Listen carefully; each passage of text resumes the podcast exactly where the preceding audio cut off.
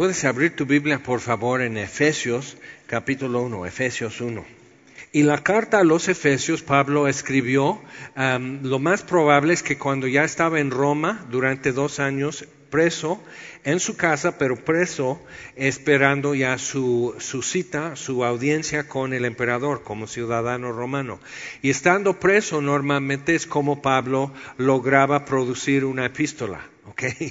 Cuando él estaba en preso dos años en Cesarea, Lucas hizo entrevistas, investigación y escribió el Evangelio de Lucas. En dos años puedes hacer algo. Y Pablo en sus tiempos de encarcelamiento escribe Efesios, escribe a Colosenses en el mismo tiempo, escribe Segunda Timoteo, por ejemplo, escribe a los Filipenses. Entonces, es, eh, pero porque algo trae un pendiente y necesita externar su preocupación por ellos. Entonces, Efesios, como carta a los Efesios, Éfeso era una ciudad en la región de los Gálatas, como hemos venido comentando. Pero Éfeso era probablemente la ciudad más importante en esa región. Aunque no estaba en la costa, tenía puerto, eh, un río pasaba frente a Éfeso y era su carretera para comercio. Tenía una de las siete maravillas del mundo antiguo, que era el templo de Diana. Tenía un pedazo de un meteoro que cayó y los antiguos alrededor de eso empezaron un culto. Cuando Alejandro Magno conquistó la región, trajo la cultura y el idioma de los griegos, pero ya existía esto. Entonces ya lo vuelven con nuevo letrero y nuevo estilo de arquitectura, van ampliando el templo, pero muy dentro de eso estaba la reliquia que era de mucha antigüedad. Entonces el culto a Diana de los Efesios, aunque ya estaba como helenizado, muy culto y muy elegante, y muy así, los griegos y todo, los peregrinos iban a tener contacto con algo que era mucho más parecido a lo que encontró Cortés aquí en México mucho más este, rudo, mucho más amarrado al cosmos, a los poderes elementales y no tanto que Diana la cazadora y todo ese rollo. Pero cuando ya el Evangelio estaba echando raíz y dando fruto en Éfeso, se armó un, alboroto, fueron al estadio, gritaron horas, grande es Diana de los Efesios, o sea, sí se armó, pero eso fue instigado por los plateros porque los peregrinos solían comprar una réplica en plata del templo de Diana. Entonces llevas un pedacito de eso contigo. Tenían una creencia y una práctica en Éfeso que tenían como un tipo de escapulario, un cuadrito muy chiquito de, cuero o de papiro, o a veces de metal, que traía un símbolo, una letra, pero no era un abecedario. Y el símbolo representaba algo o la combinación de símbolos con los poderes elementales. Y hubo un caso en las Olimpiadas que alguien, este, nadie le ganaba en lucha grecorromana y nadie le ganaba y nadie le ganaba, no lo podían tumbar. O sea, no tenías que dejarlo de espalda para poder ganar y nadie le, nadie le ganaba. Y cuando alguien revisando se da cuenta que traen un hilito en el tobillo con un cuadrito y checan lo que es y tenía que ver con el poder elemental de la tierra. O sea, a lo mejor si eras setentero, eh, te acuerdas de Earth, Wind, Fire, entonces el agua, el fuego, este, el viento, la tierra, entonces la combinación de eso, entonces al quitarle eso, luego, luego lo ganaron. Entonces ay, pero son supersticiones. Ajá, pero funcionó. Entonces, este, la gente va y se forma con un galón en tlacote, porque si el agua le puede sanar, quiere sanación. Entonces podemos decir, pues son supersticiones nada más, es publicidad, es mercadotecnia y lo que sea. Dices, ok, vamos a, simplemente leer la salutación de Pablo aquí y luego vamos a ver un poco más de trasfondo de cómo empezó una iglesia en Éfeso y cómo era Éfeso. Pero dice Pablo, apóstol de Jesucristo por la voluntad de Dios, a los santos y fieles en Cristo Jesús que están en Éfeso. Entonces ahí está Pablo escribiendo esto, está en la cárcel y, o, al menos preso, y mientras tiene esto presente. Cuando lo escribe ya se había despedido de los efesios. Eso está en Hechos, este, después de Hechos 19, cuando fue algo, fue una bomba en Éfeso, esto y Hechos 20, el alboroto y todo eso, Pablo se va.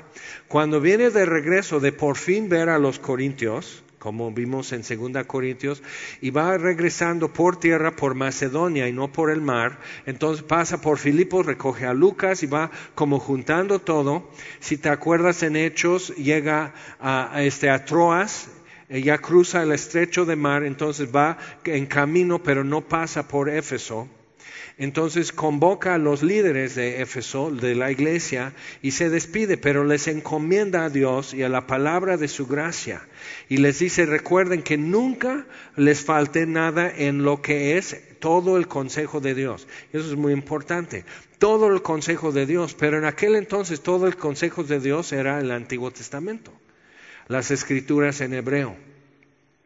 Entonces con eso fue suficiente. Si te acuerdas, y hay, hay, como una corriente hoy de que como que no hay que enseñar mucho en el, en el Antiguo Testamento porque la mayoría de la gente no lo entiende. Digo, sí, es como decir que en primaria no hay que enseñar la tabla de multiplicación porque los niños luego no se la saben. Pues para que la sepan por eso lo enseñamos. Pero acuérdate, el día que Jesús nació en, el Evangelio de San Lucas, dos discípulos iban camino a Emmaús, que estaba así muy cerca a Jerusalén. Y Jesús como que se acerca y les pregunta de qué están hablando, no lo reconocen.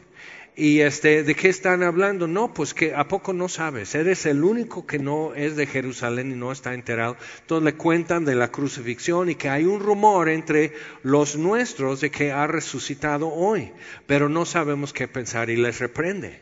Dice, son muy lentos y son muy tercos para no entender y seguir ignorando lo que dicen las escrituras y comienza desde Génesis por todos los libros de Moisés y luego todos los libros de los profetas a mostrar cómo iba a ser el Cristo, cómo iba a vivir y cómo iba a morir y que al tercer día resucitaría.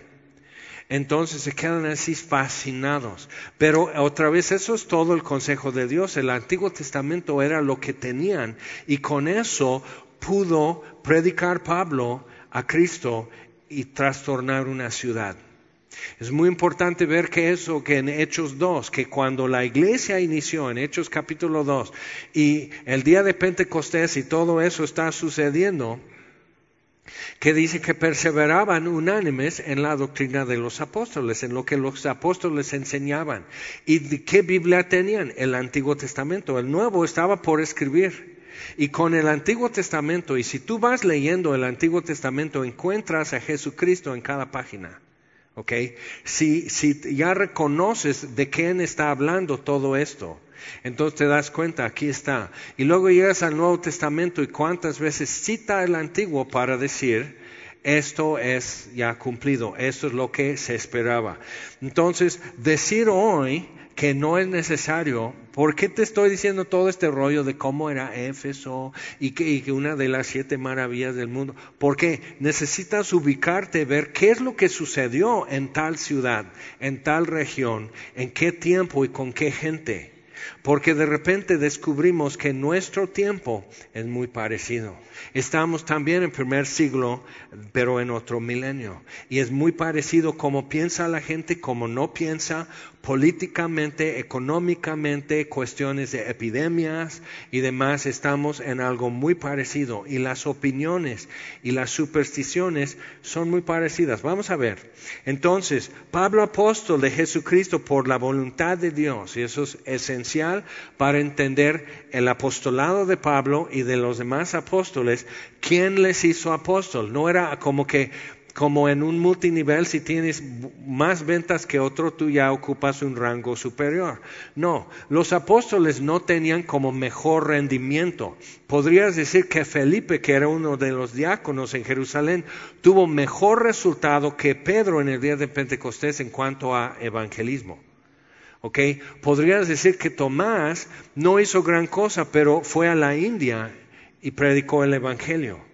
Entonces, pues, ¿tú has ido a la India? ¿No? Pues entonces, pero Tomás dice, no, pero él dudaba si en verdad Jesús había resucitado. Entonces, tienes que ver eso, que a quien Jesús envió a hablar de lo que él dice, ir por tanto a predicar el Evangelio, a ser discípulos y a bautizarlos en el nombre del Padre, del Hijo, del Espíritu Santo y enseñarles que guarden lo que yo les enseñé. Y eso es la comisión que llevaban los apóstoles.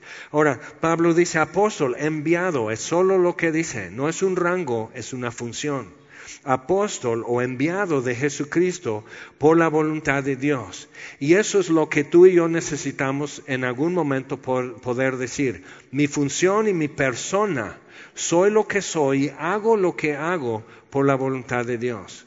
Y es un poco retador porque luego hay un buen de cosas que somos y hacemos que nada que ver con la voluntad de Dios. Pero bueno, ahí está y escribe a los santos y fieles en Cristo Jesús que están en Éfeso. Ahora, un santo es un apartado para Dios, o sea, consagrar era para, el uso especial de algo santo, algo apartado para Dios. Entonces, el lugar santo en el templo era restringido, el lugar santísimo era más restringido todavía. Entonces, si Dios nos aparta para sí mismo, implica que hay una restricción en mi actividad y, mi función y mi persona, como que estoy limitado. Pero eso cualquier empresario y te dan conferencias y seminarios sobre el éxito te va a decir, enfócate, entonces decir, no, pues es que hay muchas restricciones para ser cristiano. Ajá. Y para ser medallista en las Olimpiadas no tienen como restringido algo, lo que comen, lo que no comen, lo que si tienen medicina, si tienen gripa, qué pastilla pueden usar y no quedar descalificados. Hay restricciones, pero se enfocan. ¿Por qué? Porque quieren ganar la medalla de oro. Entonces, cualquier empresario, cualquier atleta, o sea, enfócate. Entonces, decir restringido, pues sí, santo, apartado para Dios y enfocado para algo que trasciende nuestros tiempos en este mundo. Transciende todo el tiempo y toda la historia. Estamos ocupados con algo que penetra la eternidad y perdura en la eternidad. Entonces, eso no está mal, pero enfócate. Ahora, entonces, a los santos y fieles, los creyentes en Cristo Jesús que están en Éfeso, gracia y paz a vosotros de Dios nuestro Padre y del Señor Jesucristo.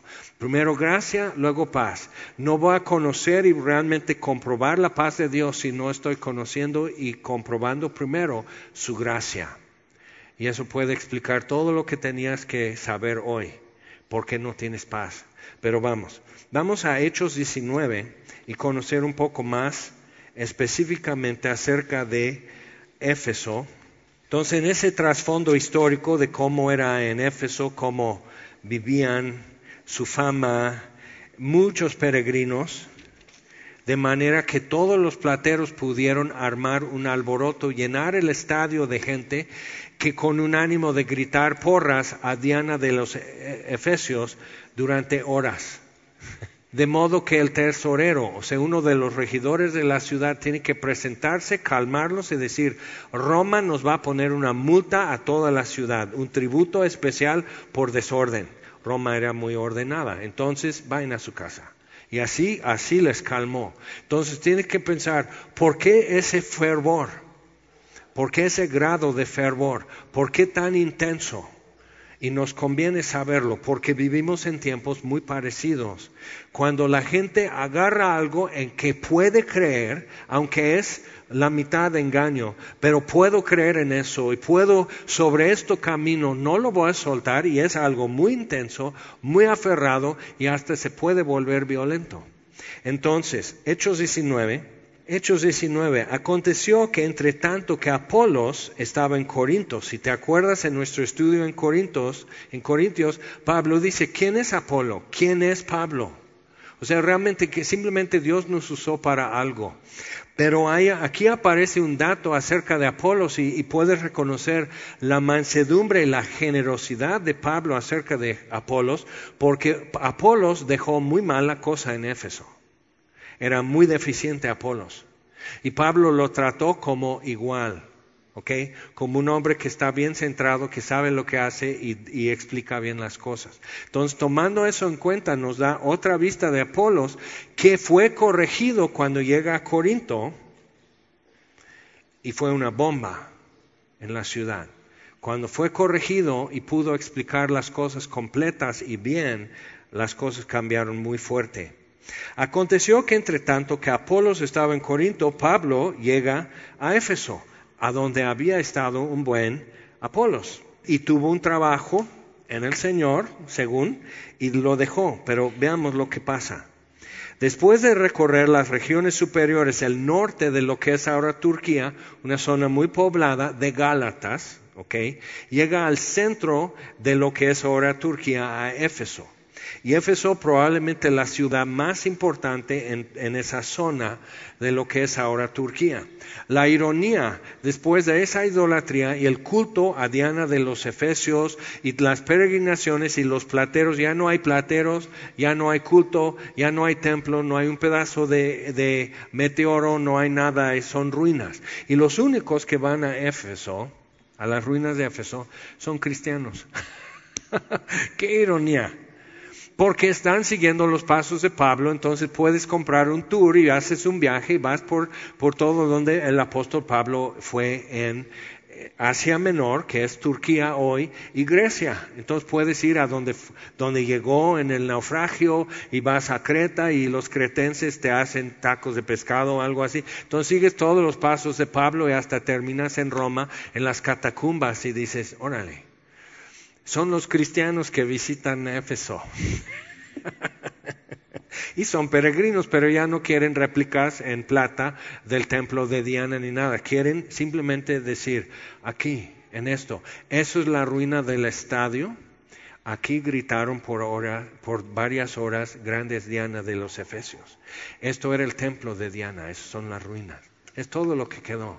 Entonces, ojo, lo que de momento el ser humano cree que esto es grandioso y jamás será rebasado, cuidado, mejor compra acciones en algo eterno, porque aún una de las siete maravillas del mundo puede pasar a la historia y a la basura. Entonces llega a Éfeso y hallando a ciertos discípulos les dijo, ¿Recibisteis el Espíritu Santo cuando creísteis? Y ellos le dijeron, ni siquiera hemos oído si hay Espíritu Santo. Ahora, entonces les pregunta en qué fueron bautizados. O sea, a ver, entonces consideran discípulos de Cristo. Pero lo que pasa es que Apolos les había enseñado el bautismo de Juan que era bautismo para arrepentimiento, pero no era como una declaración de que yo creo en Dios Padre, Dios Hijo, Dios el Espíritu Santo, creo en la muerte y la resurrección de Jesús, en el juicio eterno, o sea, lo que hoy podemos decir es el credo apostólico. No tenían eso, pero se consideraban discípulos, ¿ok? Entonces, cuidado con eso, porque todavía hay un buen de gente que dice yo soy cristiano y no conoce y no entiende y se ve se ve, ¿ok? Entonces yo era cristiano por default, porque bueno, no soy ateo, no soy musulmán, no soy judío, no soy hindú, no soy budista, o sea, ¿qué otra cosa queda? Pues entonces, cristiano. Hasta que entendí unas cosas y dije, no, nada que ver. Es peor, soy enemigo. O sea, no, no ni siquiera soy neutral. Entonces, muy importante captar esa parte. Pero Pablo nota una deficiencia. Entonces, suele suceder que reproducimos en un ministerio de la palabra de Dios, reproducimos lo que somos en los otros. Entonces, si el modelo del predicador y el pastor es empresarial, vas a producir un modelo empresarial en los discípulos. Y si es éxito, si es fanatismo, si es flojera, si es orgullo, o sea, vas a reproducir eso. Entonces, cuando hoy preguntamos por qué algunos ministerios que sonaban mucho en México o mucho aquí en Cuernavaca, ¿por qué no existen? Que reprodujeron algo en la gente y dio su fruto y bye. Entonces es importante tomar esto en serio. Pablo cuando se despide de los efesios, los líderes, en la playa y se sube al barco y se van, dice, tengan cuidado y vean muy bien cómo están, porque vendrán lobos rapaces y no perdonarán el rebaño, harán lo que quieren. Y de entre, de entre ustedes mismos, dice, Van a haber algunos que tienen ambición y van a querer arrastrar discípulos detrás de sí mismos. Oh, eso suena demasiado actual y moderno. ¿Te das cuenta? Entonces Pablo dice, pero acuérdense, durante este tiempo no he rehusado darles todo el consejo de Dios. Les había enseñado muy completo, muy extenso y muy claro. Y nada que fuera útil lo retuve. Todo lo que sería útil y todo el consejo de Dios ya lo tienen en tres años. Ya está. Entonces eso es muy diligente, muy esforzado y dice en las casas y en las reuniones. Entonces predicaba a la gente, pero en su convivencia con los efesios seguía siempre la conversación sobre las mismas cosas. Es cansado porque quisiera simplemente alegar política o deportes a veces y Pablo sobre eso. Entonces Éfeso fue una iglesia bien fundada, bien vibrante, bien robusta, que, que, duró y duró y duró. Entonces, cuando Juan el apóstol ya, ya no es preso en Patmos, él radica en Éfeso. Y la iglesia en Éfeso seguía muy fuerte, probablemente tomaron a pecho la amonestación en Apocalipsis que habéis dejado su primer amor, entonces eso tengo en tu contra. Has probado a los que dicen ser apóstoles y no lo son, entonces había conocimiento y discernimiento, había temor de Dios, había una reverencia y, una experiencia en las cosas de Dios para no ser fácilmente engañados o confundidos. Y has hecho esto y has hecho esto y tu arduo trabajo y no soportas a los falsos y todo eso, pero has dejado tu primer amor.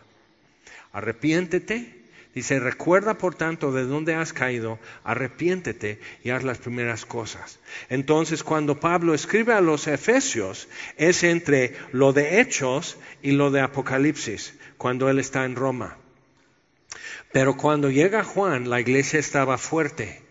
Y es en ese lapso que Juan, de viejito, de noventa y tantos años, vivía en Éfeso, que le traen varias versiones de los evangelios que hoy circulan como este, apócrifos, pero entonces él dice, estos tres son verídicos, Mateo, Marcos y Lucas, estos son.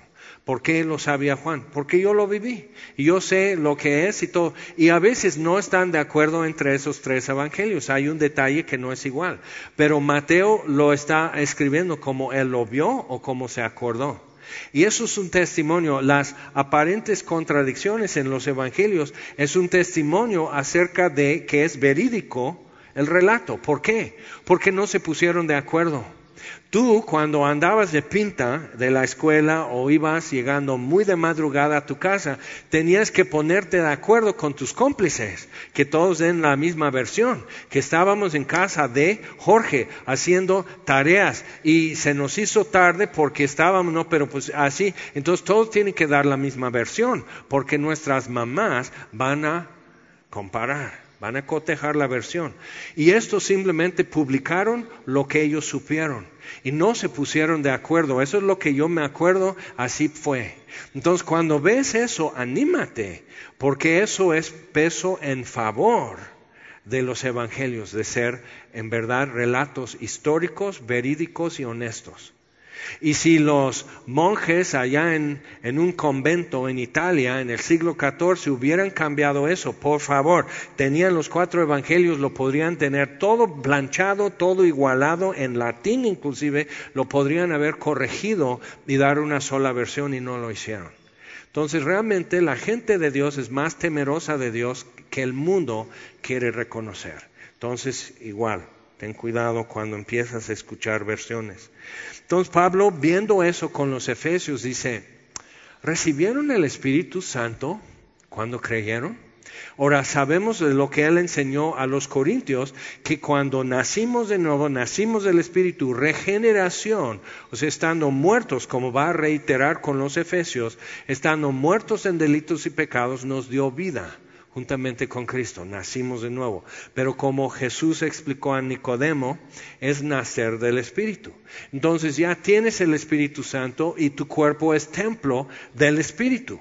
Entonces Pablo llega a Éfeso y no ve como que esa conciencia es una, como una experiencia y una confirmación propia de estar en Cristo y Él en mí. Entonces les pregunta, interesante, hay preguntas que nos incomodan, ¿verdad? Entonces, y ellos dijeron, ni siquiera hemos oído si hay Espíritu Santo. Entonces, como que Pablo pudo haber dicho, ahorita le voy a mandar un correo, ahorita que terminamos, le voy a mandar un correo a Apolos y decir, que yo, papá. O sea, entonces, ¿qué les enseñaste? Y aquí dicen, ¿en qué fue, pues, fuisteis bautizados? Porque como que tenían una etiqueta y se autoidentificaban como discípulos de Cristo. Pero necesitas saber que el trasfondo para el judío era el Mesías, es el Cristo. Entonces ellos están esperando el Mesías. ¿Y qué pasa? Dice, ellos dijeron en el bautismo de Juan, Juan el Bautista, que él dijo cuando le preguntaron, ¿eres el Cristo? Porque la gente esperaba el Mesías. ¿Eres el Mesías? No. Entonces, ¿quién eres?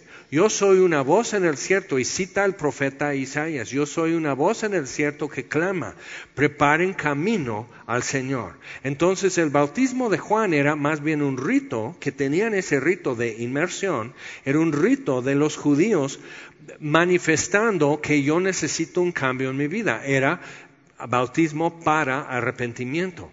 El bautismo bíblicamente, el bautismo cristiano, es una declaración de antes y después, que estuve muerto en delitos y pecados y Dios me dio vida en Jesucristo. Y por eso inmersión es una sepultura en el agua y una resurrección para vida y nueva. Entonces, con, como me dijo el viejito que a mí me bautizó, que en media taza no te van a sepultar. No te pueden sumergir, necesitas más. Entonces, y hasta la palabra bautismo significa sumersión. Entonces, alégalo lo que quieras, simplemente estoy diciendo lo que dice la Biblia.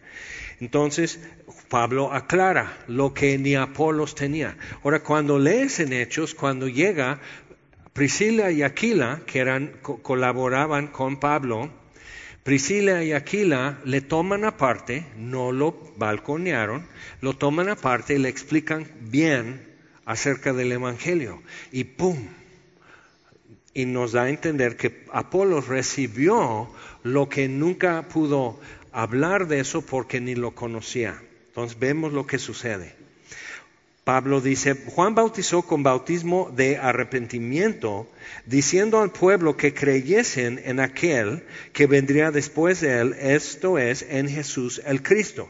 Es importante saber que Cristo no es su nombre o su apellido, sino su título. Es el Cristo, es el Mesías. Entonces Jesús Mesías.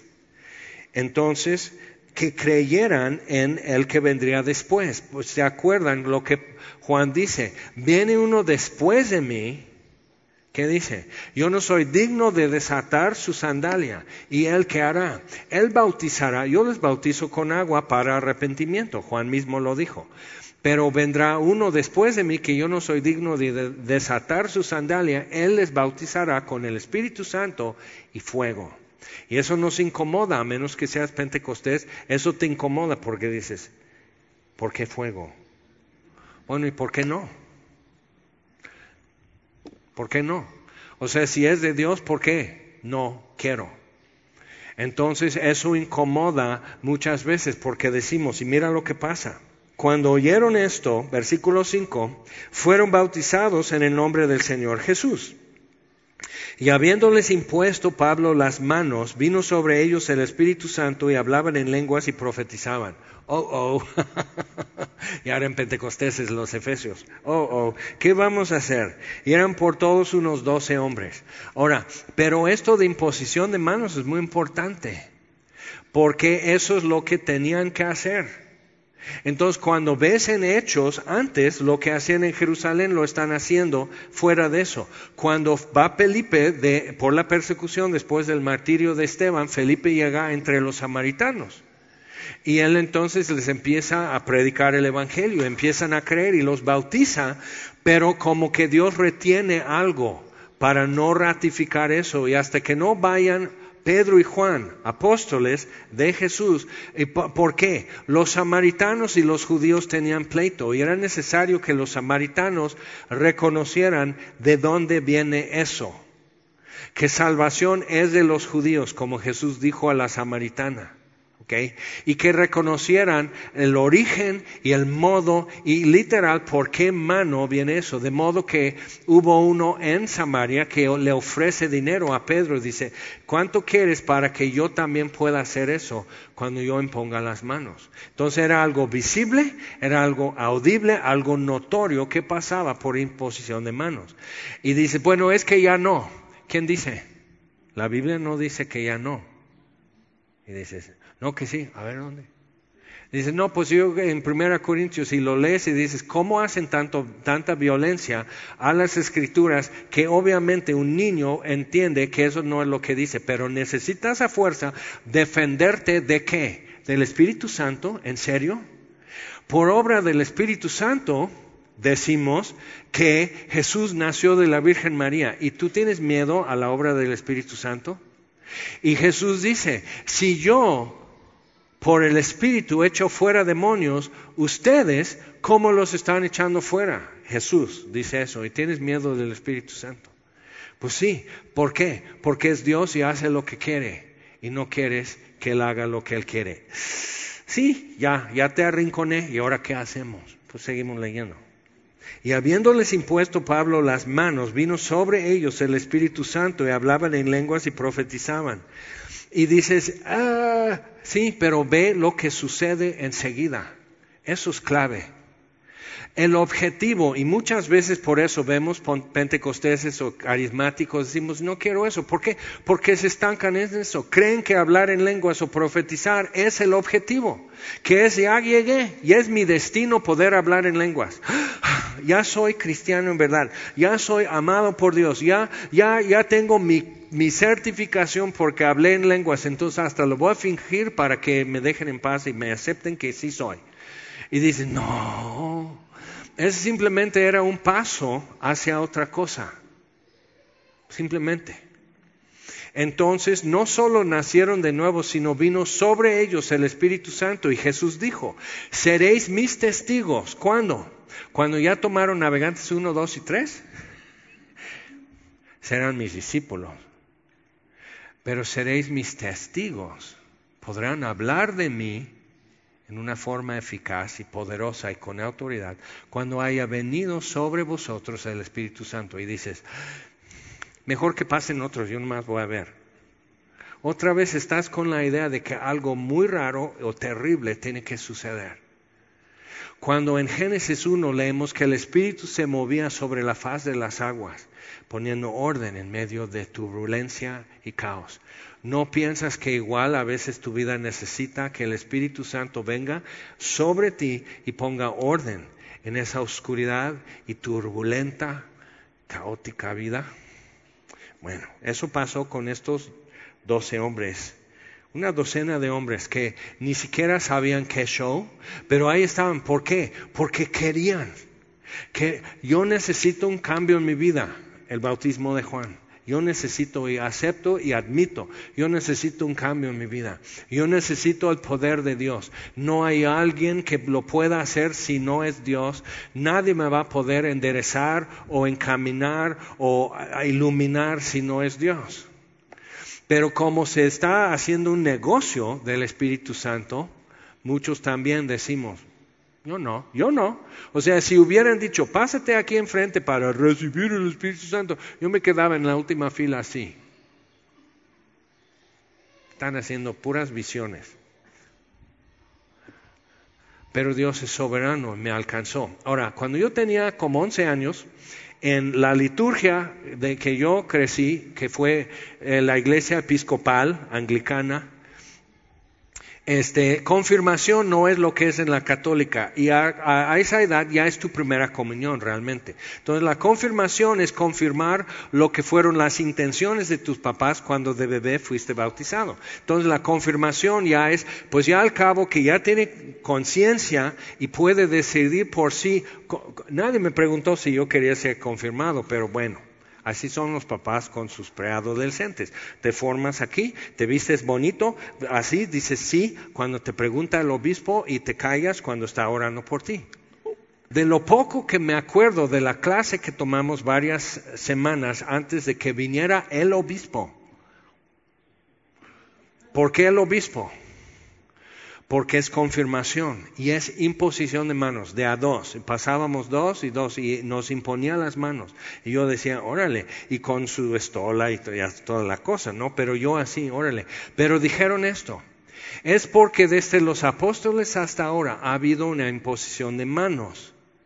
Y por eso va a venir el obispo a imponer las manos. Y digo, entonces, ¿qué? ¿Yo voy a ser obispo? No, no, no, no. O sea, yo así. Pues no sé si me apunto o no. yo quería hacer otra cosa. No, no, no. Lo que pasa es esto.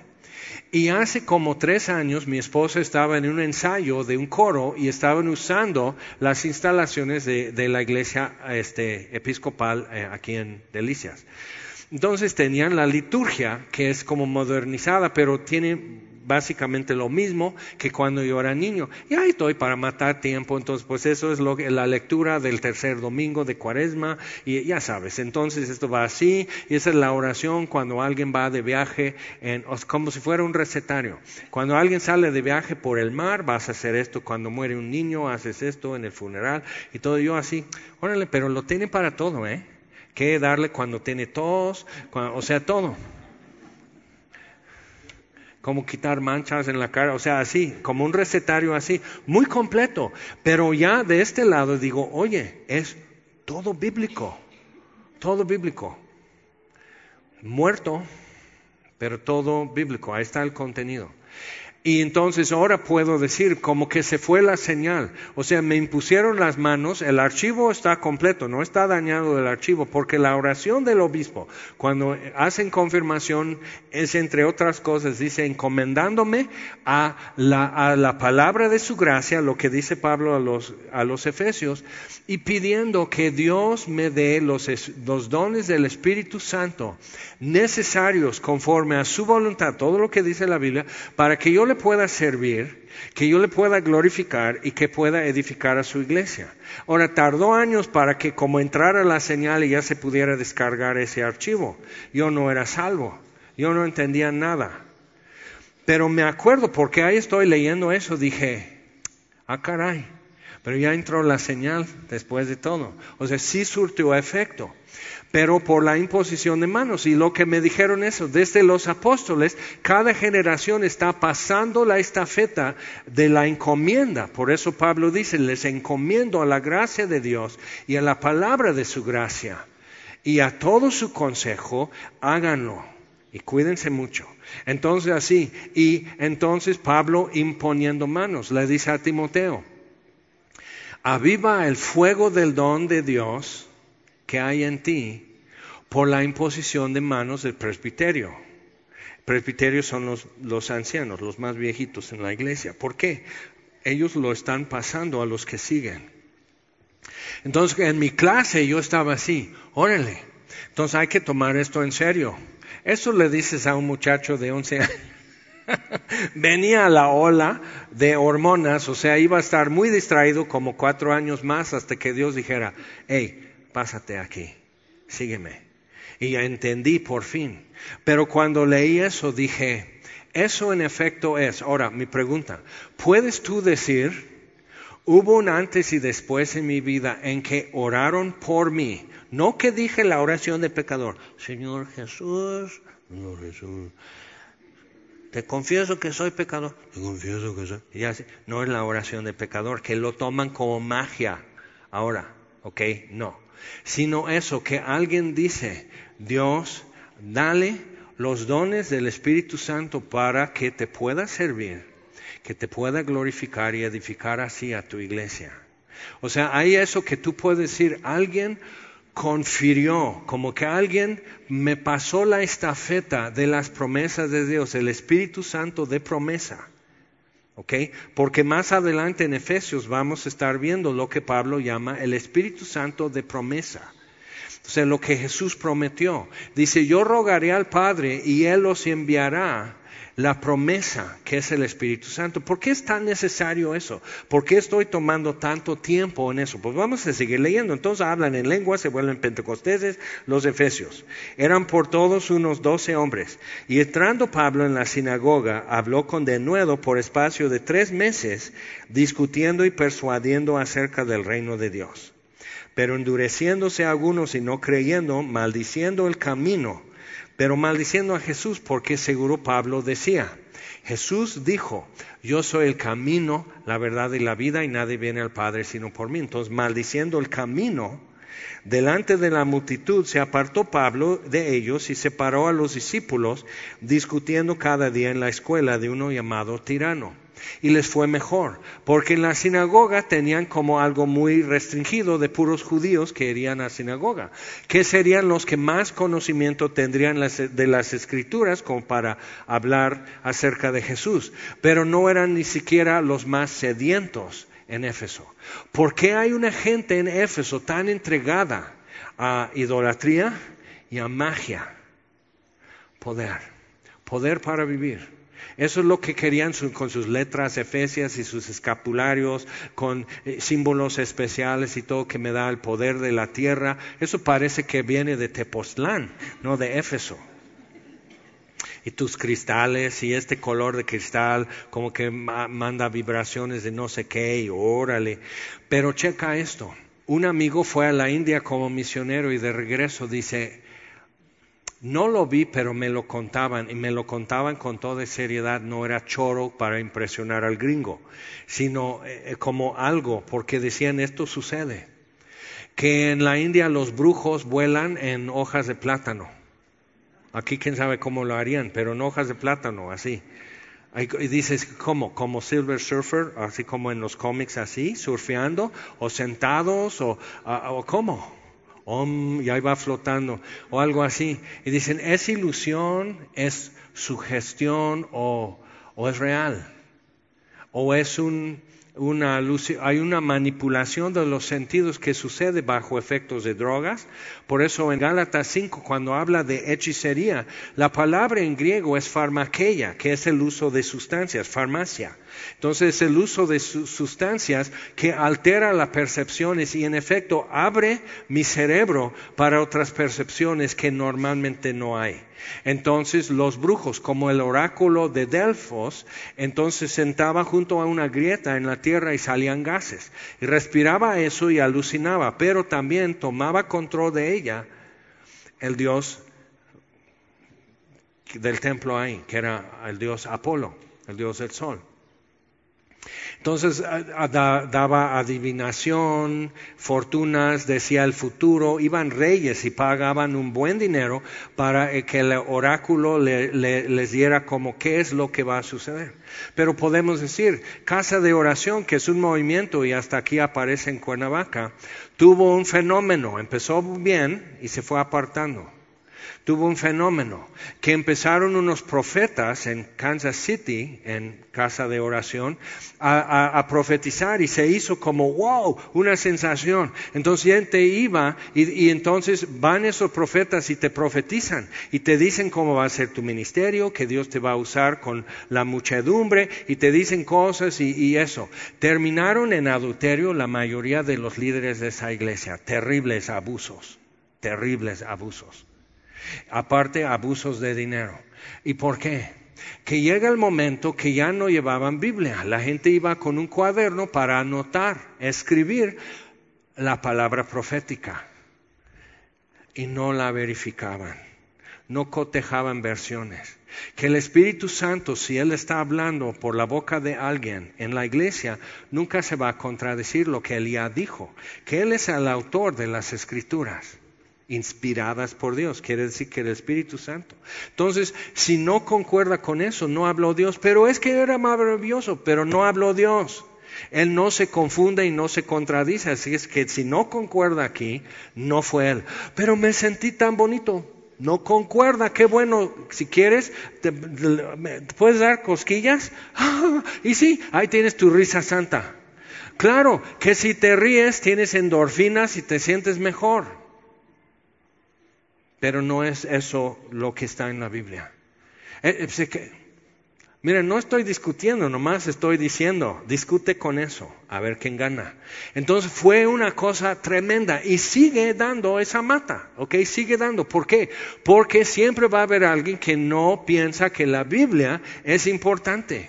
Entonces, por eso la nueva tendencia es que no hablemos mucho del Antiguo Testamento, pero entonces desprendemos lo del Nuevo Testamento, Jesucristo, lo estamos desprendiendo de un trasfondo histórico, que esto realmente sucedió en tal momento, en tal lugar.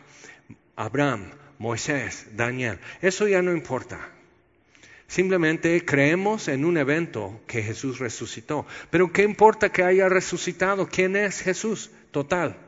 ¿Y por qué? O sea, y lo desprendes y nada más la gente necesita oír de Jesús. Pero ¿quién es Jesús? Si, si separas eso del resto de la Biblia, simplemente es, es un símbolo. Pero Che Guevara es un símbolo. Entonces, ¿cómo manejamos el asunto? ¿Te das cuenta? Entonces, Éfeso empezó bien. En su principio ahí estaba como latente, no poder ni crecer, eran doce, simplemente estaban así con, un encuentro con la verdad, pero que no les cambió la vida todavía. Y si estás en eso, necesitas ir adelante con el asunto. Entonces, ve lo que pasa. Ya se separan, eh, no, ya no van a la sinagoga, sino a una escuela. Pero imagínate, en esa escuela puede haber una clase de taekwondo o algo, ¿no? O computación o lo que sea. Entonces algunos dicen, ¿qué hacen ahí en el otro salón? Pues están hablando, es algo de religión. ¿Así? ¿Ah, Ahora acuérdate, en Éfeso eso era la onda, lo espiritual. Entonces tenían sus letras de Éfeso que eran importantes y caros, pero necesitas como en Tepoztlán te dan un cristal y te dan eso y eh, así, tu temazcal y todo el show. ¿Okay? ¿Por qué? Porque surte efecto. Surte efecto. Ahora, parte es esto, parte es el otro, parte es simplemente pensar bien y enfocarte y te empieza a ir mejor. Pero, pero ¿qué hay en eso de que de repente sí hay un poder en eso. Y Pablo dice a los colosenses, Éfeso, Colosas, ciudades vecinas, también eran Gálatas los colosenses. Entonces dice a los colosenses, ¿por qué ustedes están sirviendo los poderes elementales que son pobres? ¿Por qué ustedes están sirviendo los poderes elementales del cosmos? La tierra, el fuego, viento, agua, ¿ok? El zodiaco, ¿Qué importa si Júpiter estaba en el Sol cuando yo nací? No, pero es que esto y la influencia que tiene, que si eh, tu, Sol está en esto y tu Luna en Sagitario y todo eso, y dices, lo que quiero saber es que si voy a pasar el examen de admisión. si entro o no entro a mi carrera. Entonces, o sea, pero algunos no, es esto, es importante. Ahora, si los planetas y las estrellas en verdad tienen influencia con nosotros, todavía tienes que recordar, Jesús dijo, cielo y tierra pasarán. Entonces, que tú tengas un escapulario especial con un símbolo acerca de la tierra y por eso estás estable, qué bueno, pero cuando pasen cielo y tierra, ¿dónde van a estar tus pies? Sino sobre la roca, que es Jesús. Entonces puedes tener eso y por eso el poder del aire, el poder del agua, el poder del fuego y por eso amor. O sea, entonces estás así, pero cuando pasen cielo y tierra, cuando cielos y tierra se huyen delante del rostro del que está sentado en el trono, ¿cómo voy a poder estar en pie yo?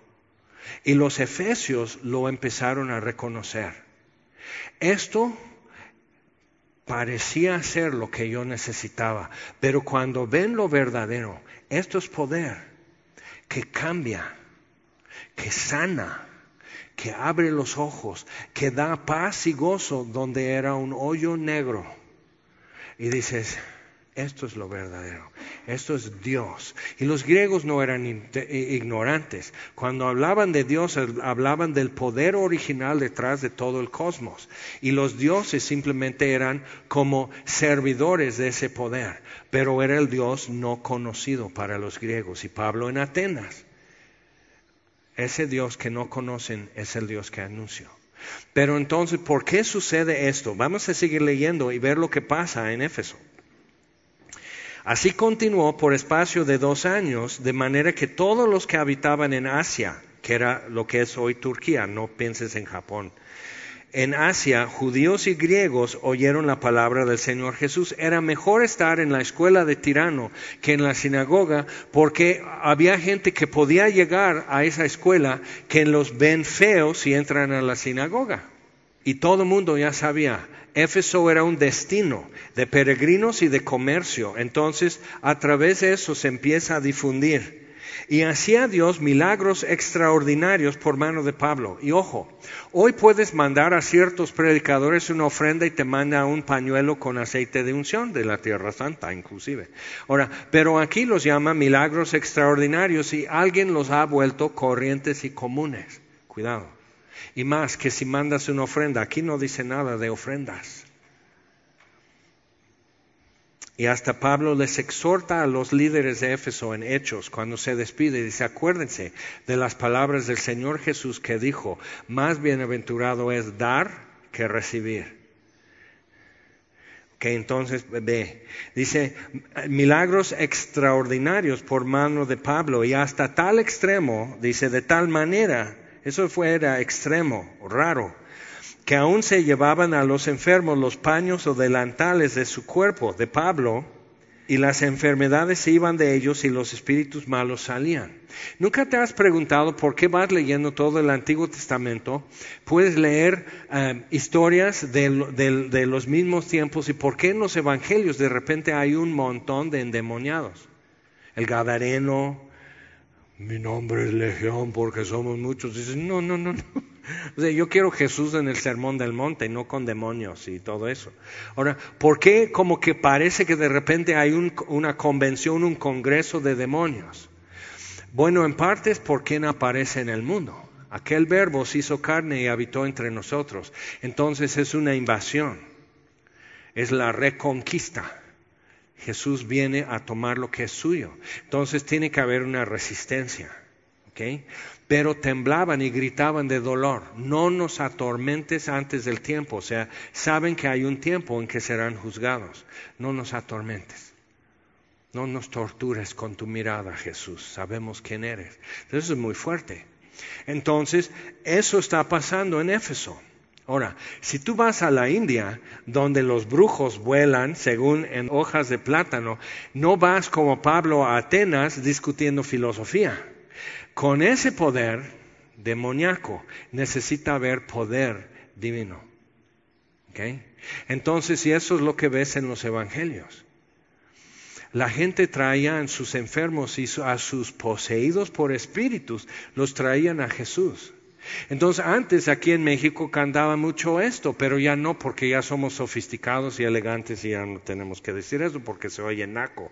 Decir, este es mi Cristo a quien yo predico y no me canso de predicar que sana a los enfermos, reprende a los demonios y calma la tempestad. Y yo lo alabaré. Y así cantaban, pero ¿por qué? Porque era gente que enfrentaba demonios, enfermedad y pasaba por tormentas. Y como ahora todo es confesión positiva, digo, declaro por fe que estoy bien. Y yo calmo mi tempestad. Y yo me sano solito y digo, ¿ah, sí? Ok. Pero sigue siendo el mismo Jesús hoy que siempre. Entonces, cuando vemos en Morelos toda la inseguridad y toda la incertidumbre y los peligros, y vemos cómo aquí sobreabundan opiniones y creencias y supersticiones de todo tipo, tenemos que tomar en cuenta que así como en aquellos tiempos, si vamos a ser tan parecidos a Éfeso en nuestros tiempos, tenemos que estar empezando a pensar que a lo mejor Jesús va a presentarse a la gente cuando predicamos el Evangelio, como pasó en Éfeso o como en Galilea. Vamos a seguir leyendo. Pero algunos de los judíos, exorcistas ambulantes, e intentaron invocar el nombre del Señor Jesús sobre los que tenían espíritus malos, diciendo, os conjuro por Jesús, el que predica Pablo.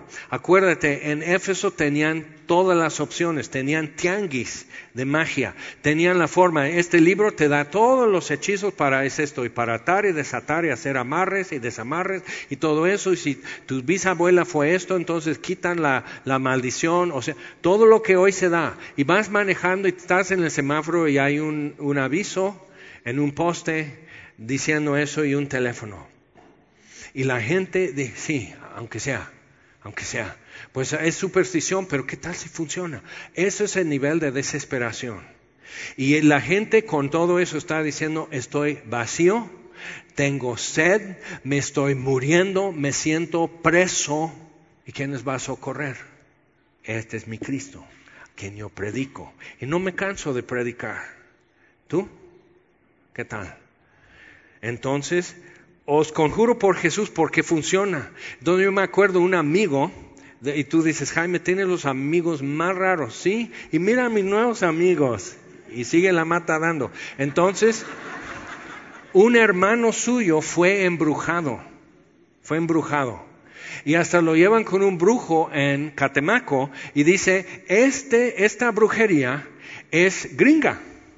Y resulta que andaba con una gringa un tiempo y se, pelearon y así, como que ella lo embrujó o lo mandó a embrujar. Y dice entonces, es el recetario, si es en brujería gringa, o sea, yo nomás me quedé así, dije, qué bueno es ser cristiano, que es un solo Dios y un solo Padre, es Jesucristo, su único Hijo, o sea, ya, tienes que memorizar todo un santoral hasta de brujería. Entonces, eso es brujería gringa. Entonces, lo que tienes que hacer es esto, es buscar una foto escondida por ahí en su ropa. Y encuentra en una chamarra su foto, con símbolos atrás de la foto, escritos así, un pentagrama y todo. O sea, eso es de película.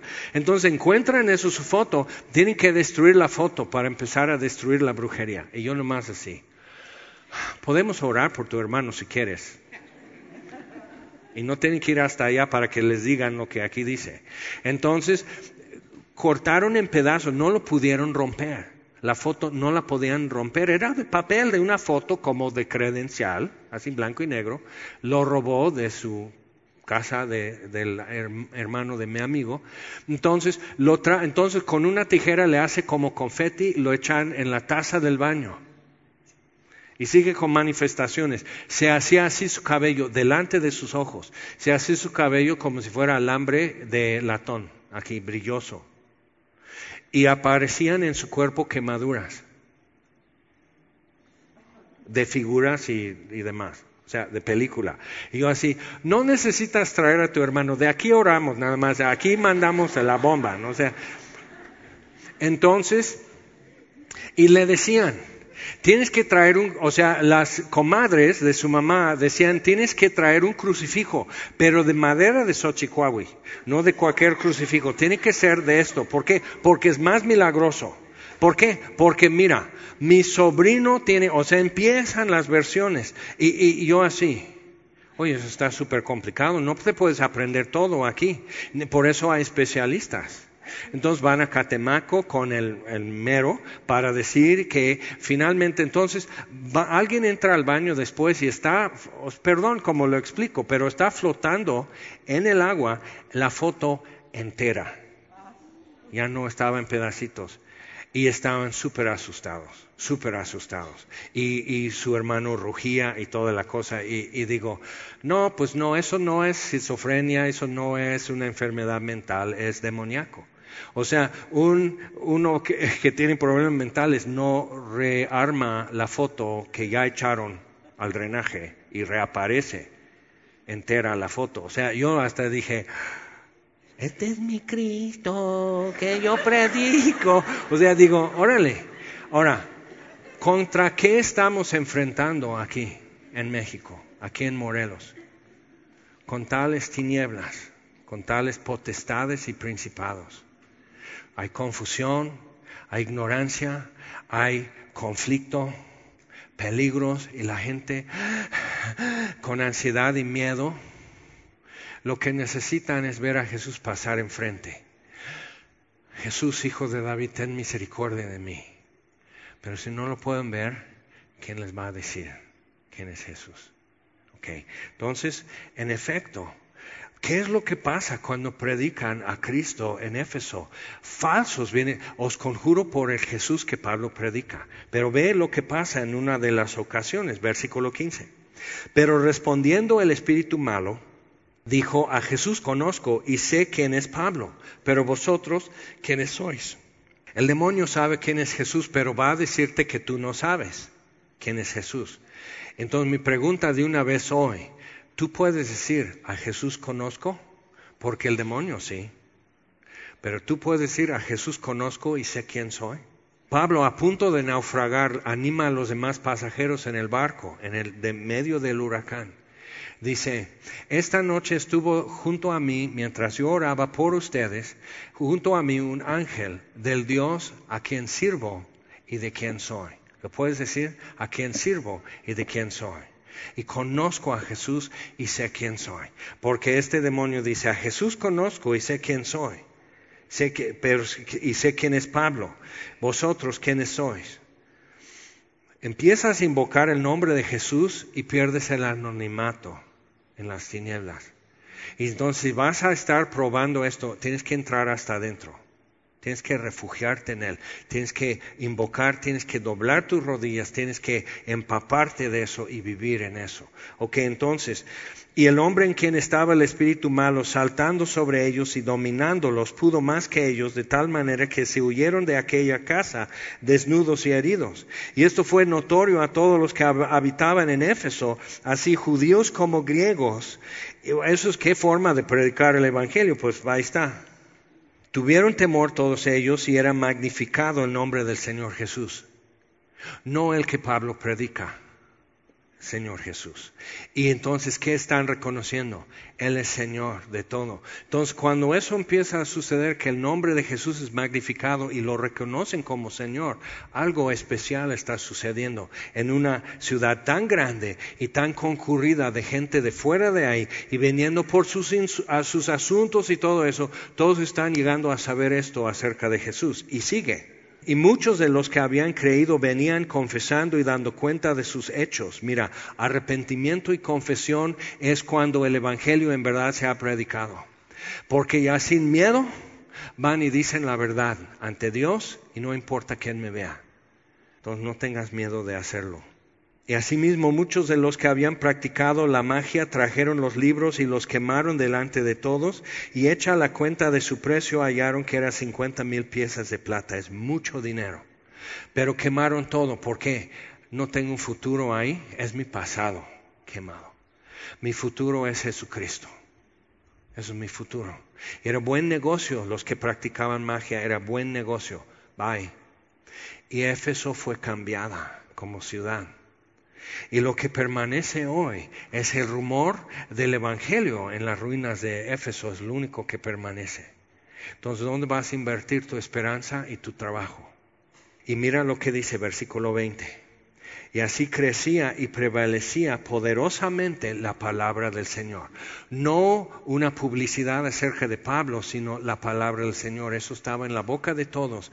Mira, que la Biblia dice, ¿qué es la Biblia? La Biblia es pues, esto de que esto pues, es el Evangelio de Jesús. Eh, ¿Y qué dice? ¿Por qué? Porque veían en los otros el poder que no conseguían con sus pequeños escapularios con símbolos místicos o con su réplica del templo de Diana o con peregrinaciones al templo de Diana, con las prácticas y las magias y todo, no conseguían ni la protección, ni la provisión, ni el propósito, ni la plenitud. Hasta hice propósito, plenitud, protección. No conseguían ni todo el alfabeto, sino en Jesús. Y si eso lo sabes, Ve y vívelo. Eso es todo. Vamos a ponernos de pie, por favor. Después vamos a estar viendo entonces qué es lo que Pablo escribe a los Efesios, porque eso era su historia. Los que están en Éfeso escuchando la lectura de la carta que llegó de Pablo, esto era su pasado, eso era la fama, esos eran sus compañeros de la prepa, sus colegas en sus negocios, todos esos estaban en esto mismo y ellos ya no. Entonces tenían que recordar de dónde y para dónde nosotros. Amén. Vamos a orar. Señor, te damos gracias por tu palabra. Y gracias te damos, Señor, que estando muertos en delitos y pecados, como dice en Efesios, nos diste vida juntamente con Cristo. Y juntamente con Él nos levantaste y nos has sentado en lugares celestiales en Cristo Jesús. Eso es un cambio muy fuerte. Y en muchas formas no lo estamos captando. Te pedimos que ahora nos enseñes aquí en tu palabra durante estas semanas qué es lo que los efesios estaban viviendo y qué es lo que ellos tenían que entender que tú les habías hecho. Enséñanoslo también. Y te lo pedimos en el nombre de Jesús. Amén.